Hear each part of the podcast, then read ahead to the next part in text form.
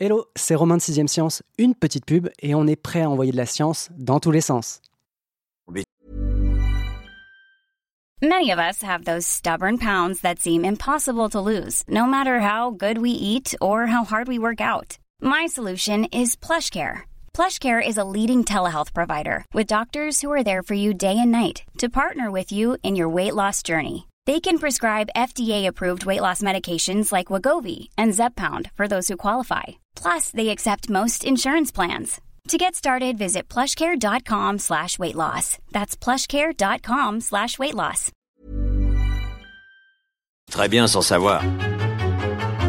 Alors là, n'importe quoi. Quand vous comprenez pas, vous dites c'est pas fou. Je n'ai pas dit que ce serait facile, Néo. C'est pas simple, mais j'ai compris. Bien. Je crois qu'on va bien s'amuser tous ensemble. Sixième Science, un podcast 20 minutes et science et avenir. Et alors, ça sent l'orage. Et si je creuse pas de rigole, j'ai toute l'eau qui se fout sur mon tapis de sol. Vive le puits de Dôme Bienvenue dans mon laboratoire. Que trouve-t-on au fond d'un puits? Si on a de la chance et un seau, la réponse est souvent de l'eau. Moins évident, que trouve-t-on en haut d'un puits? En l'occurrence, je parle du puits de Dôme, un truc tout gros, tout blanc que vous connaissez aussi sous le nom de nuage. À 1465 mètres d'altitude, le sommet clermontois a le nez dans la brume 40% du temps. Ce qui en fait l'emplacement tout trouvé pour un laboratoire unique en son genre car spécialisé dans l'analyse de la purée de poids et autres formations célestes. Vous aurez compris que je parlais d'un puits PUY, destination donc l'Auvergne, patrie du Saint-Nectaire, des usines Michelin et la pierre de Volvic. Loïc Chauveau, l'expert nature et environnement de Sciences et Avenir, y était il y a peu et il a eu la chance de visiter l'Observatoire de physique du globe à Clermont-Ferrand. Bonjour Loïc. Bonjour. Toi qui t'es rendu sur place, est-ce que tu peux nous raconter un peu tes impressions et surtout à quoi ressemble de l'extérieur un laboratoire d'analyse de nuages? Eh bien, c'est un bâtiment un petit peu commun qui ne ressemble pas à grand-chose, sinon que sur son toit, c'est bardé d'antennes, de coupoles, de capteurs. Cet endroit est complètement hérissé d'instruments de mesure et c'est ça qui fait sa spécificité. C'est-à-dire que c'est vraiment un laboratoire qui est simplement important par son toit, par sa capacité à mesurer. C'est un lieu qui est plutôt ancien puisqu'on va fêter cette année ses 150 ans et d'ailleurs je pense que les gens de Clermont-Ferrand sont invités à cet anniversaire au mois d'octobre. C'est un des premiers laboratoires en France qui a servi en matière de climatologie et de géologie. Et puis, il y a à peu près une vingtaine d'années, on l'a équipé d'un aspirateur à nuages qui permet effectivement de mieux comprendre ce qui se passe dedans. Ce laboratoire, donc Clermontois, est unique au monde. La question, c'est en quoi précisément, car je me doute qu'il y a d'autres lieux sur Terre où des scientifiques plongent leur tête euh, dans des nuages. Eh bien, il n'y en a pas tant que ça. En fait, dans le monde, on compte cinq laboratoires qui étudient les nuages. Il y en a un aux États-Unis, un en Chine, un en Italie et un en Allemagne. Mais ces quatre autres laboratoires ne sont accessibles que quelques semaines par an pour les chercheurs. La spécificité du laboratoire de Clermont-Ferrand, c'est que par un réseau de Wi-Fi, toutes les données sont mesurées en continu et elles atterrissent immédiatement plus bas dans Clermont-Ferrand dans leur laboratoire. Moi, j'ai passé mon temps à sauter de surprise en surprise en lisant ton dossier parce que je me suis dit, mais ok, un laboratoire d'analyse de nuages, super, mais qu'est-ce qu'il vient faire au sommet du Puy de Dôme qui, en soi, n'est pas si haut que ça? Je l'ai dit tout à l'heure, 1465 mètres d'altitude. Moi, j'aurais plutôt placé le gros parallélépipède avec euh, toutes ses antennes euh, en haut des Alpes. Le Puy de Dôme est très intéressant parce que géographiquement, c'est la première montagne que tous les nuages provenant de l'océan Atlantique rencontrent. Et donc, euh, forcément, le, le puits de Dôme est 40% du temps dans les nuages. Et ça, c'est intéressant. Et puis surtout, 1465 mètres, c'est juste la limite haute de la troposphère, c'est-à-dire la limite entre la couche basse de l'atmosphère dans laquelle nous vivons et dans lequel il y a énormément de poussières qui sont dues à l'activité humaine, et puis cette couche haute où on va pouvoir effectivement s'extraire de cette influence humaine pour avoir les phénomènes naturels. Ok. Et dans ce labo euh, consacré, on l'a dit, à l'analyse des écharpes, des formations cotonneuses, tout ça, qu'est-ce qu'on apprend en regardant des nuages de plus près et qu'analyse-t-on exactement? Il faut savoir d'abord qu'un nuage, euh, c'est de l'air. Il y a 0,3 grammes par mètre cube qui sont de l'eau. Donc c'est un univers qui est extrêmement diffus. Et la difficulté, ça va être justement de savoir exactement ce qu'il y a dans cet univers diffus. Alors il y a à l'intérieur de ce laboratoire un outil qui est essentiel, qui est un aspirateur à nuages. En fait, c'est une espèce de grande turbine, une soufflerie qui va aspirer cette masse euh, blanche que l'on voit du sol et à la vitesse de 430 km heure. Et comme ça, on va extraire effectivement de l'eau, mais ce qu'on cherche, c'est les particules qui sont à l'intérieur des nuages.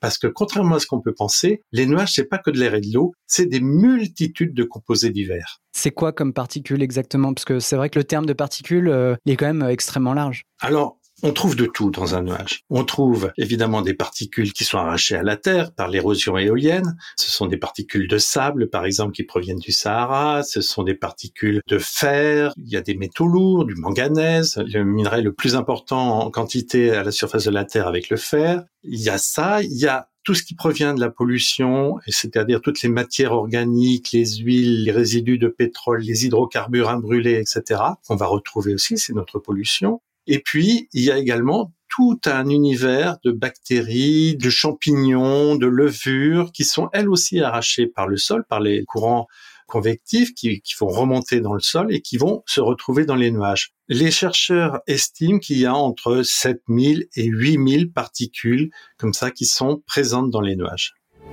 Son regard perce les nuages, les ombres, la terre et la chair pas de bol pour lui, on va prendre l'exemple d'un nuage qui vient d'être aspiré. Qu'est-ce qui se passe? Quels instruments se mettent en branle pour l'analyser? Il y a un laser qui va d'abord compter le nombre de particules qu'il y a présentes dans le nuage. Ce laser va aussi servir à savoir dans quelle forme se trouve l'eau. Est-ce que c'est de la glace? Est-ce que c'est de l'eau? Est-ce que c'est de la vapeur d'eau? Et puis, il va falloir analyser toutes ces particules et essayer de les mettre dans leur catégorie et chercher aussi, puisqu'on a dit 7000 à 8000 particules, c'est une estimation, parce qu'on ne les a pas toutes répertoriées et c'est justement le travail des chercheurs en ce moment, c'est d'essayer de faire l'inventaire de ce qu'on trouve dans un nuage. Et donc ça, ce sont des appareils de laboratoire qu'on retrouve dans tous les laboratoires du monde, les chromatographes, euh, ce genre d'appareils.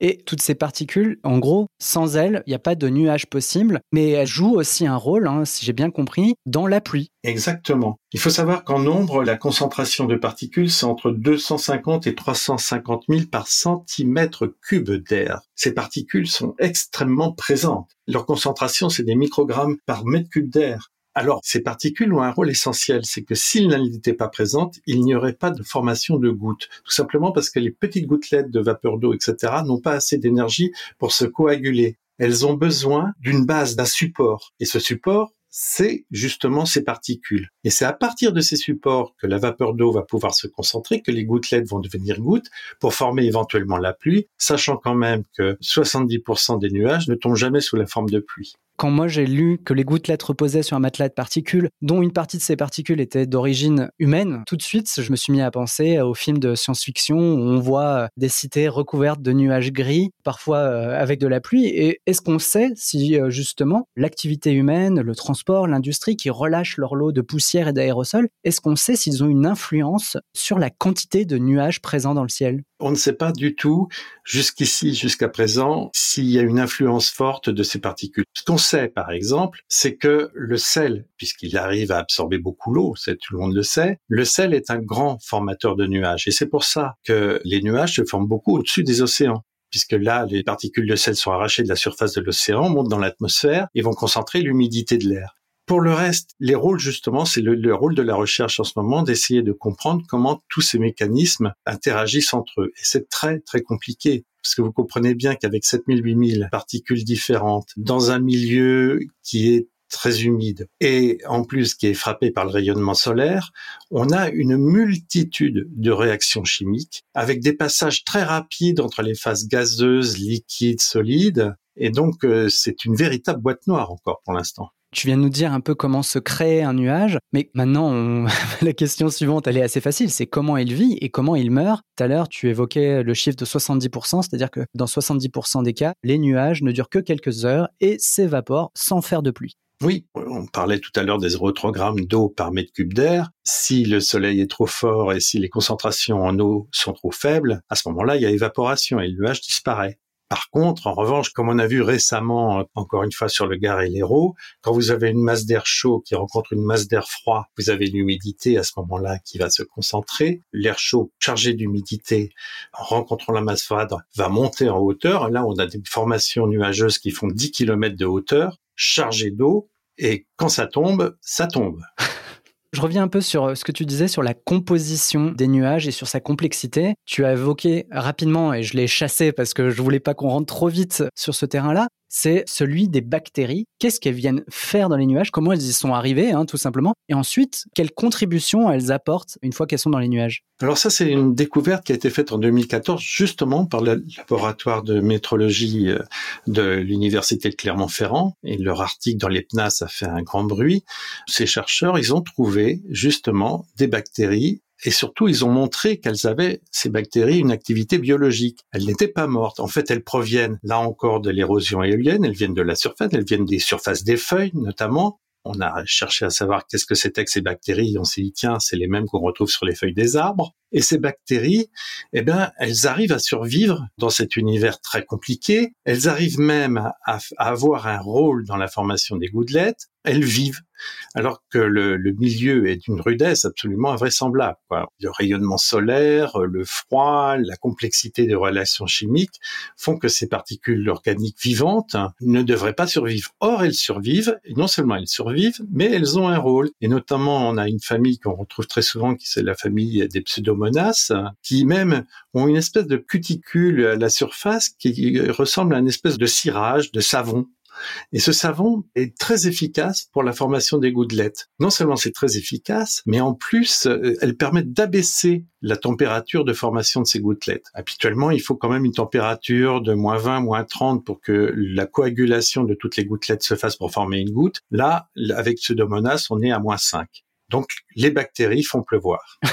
la conclusion, elle est assez radicale quand même. Ah oui. Les bactéries font pleuvoir. Tout à fait. Qu'est-ce que c'est? C'est rien, c'est qu'un petit nuage. Qui avance vite.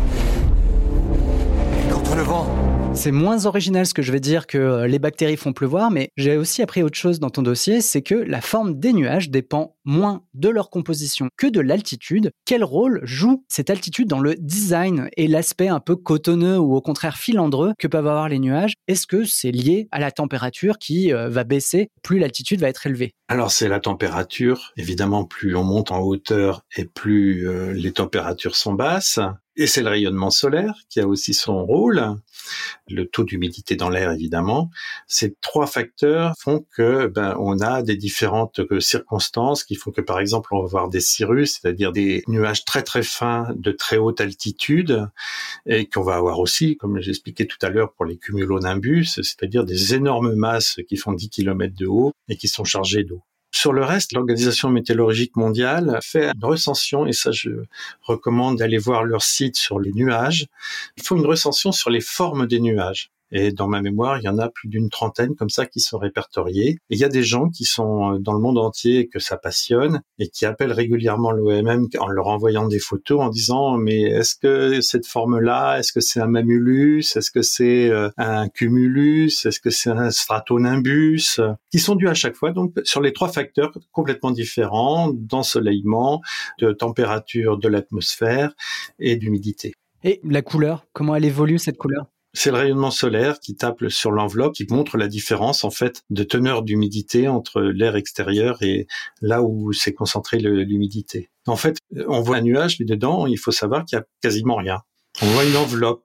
Et ouais, et à l'intérieur, il y a du vide, quoi. C'est tout. 0,3 grammes d'eau par mètre cube. Et des millions de millions de particules. Il y a un terme que tu as employé tout à l'heure qui est assez important et limite paradoxal par rapport à ces gros trucs blancs que sont les nuages, c'est celui de boîte noire. Finalement, on ne sait pas tant de choses que ça sur les nuages. Est-ce qu'ils participent au réchauffement climatique ou est-ce qu'ils le combattent? Dans le rapport du GIEC, donc le groupe intergouvernemental d'experts sur le climat remis le 9 août, les experts avouent quand même plus ou moins leur ignorance, c'est ça? Non, non, on ne sait pas rien on commence un petit peu à décrypter leur rôle, et c'est vrai qu'on a encore beaucoup d'incertitudes. Ce qu'on sait, c'est que suivant le lieu sur la planète, suivant la taille du nuage, sa formation, etc., ce nuage peut être à la fois réfléchissant et refroidissant. Si vous prenez un cirrus en haute altitude, ce cirrus va bloquer le rayonnement solaire, le renvoyer dans l'atmosphère et va avoir un rôle refroidissant. Par contre, si vous avez un bon nimbus bien épais, lui, il va bloquer le rayonnement solaire qui normalement aurait rebondi sur la surface de la planète, serait reparti dans l'espace. Là, il va être bloqué par le nimbus. Donc, suivant les circonstances, un nuage peut être refroidissant ou réchauffant. Il y a un consensus qui s'instaure maintenant, qui consiste à dire que quand même, globalement, à la surface de la Terre, leur rôle est plutôt refroidissant. Une analyse qui a été faite par le Centre de recherche en météorologie de Météo France affirme que la hausse de la température à la surface du globe depuis 1850 aurait été supérieure à 1,5 degré, donc on oublie l'accord de Paris, si les nuages n'avaient pas été là pour refroidir l'atmosphère de 0,3 degré. Ce qui fait qu'on est aujourd'hui entre 1,1 degré et 1,2 degré de réchauffement des températures mondiales. Donc il faut dire merci aux nuages et prier pour qu'il y en ait davantage finalement. Exactement, même l'été. Et même l'été, bon on va se souhaiter ça finalement, donc des étés bien nuageux. Eh ben j'ai plus de questions au magasin, ça veut dire pour toi Loïc que l'horizon se dégage, tu peux donc retourner à tes autres dossiers avant qu'on fasse, je te préviens, à nouveau appel à toi pour un épisode de 6ème Science. Bref, pars pas trop loin, on vous donne rendez-vous dans deux semaines et n'oubliez pas, puits de science ou puits de dôme, on ne fait pas de différence, on envoie de la science dans tous les sens.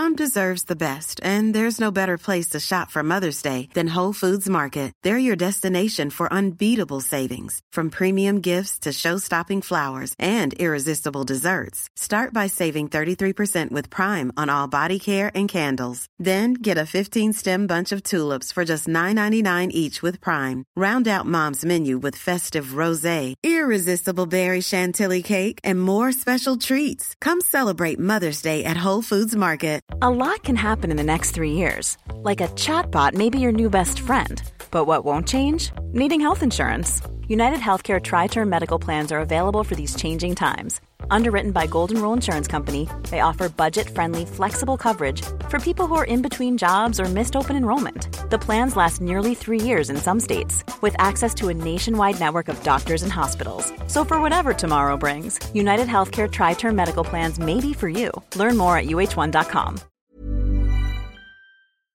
On ne va pas se quitter comme ça. Vous avez aimé cet épisode? Sportif, généraliste, sexo ou scientifique, varié mais toujours bien informé. Découvrez les autres podcasts de la rédaction 20 minutes sur votre application d'écoute préférée ou directement sur podcast au pluriel.20minutes.fr. Et merci de nous avoir écoutés.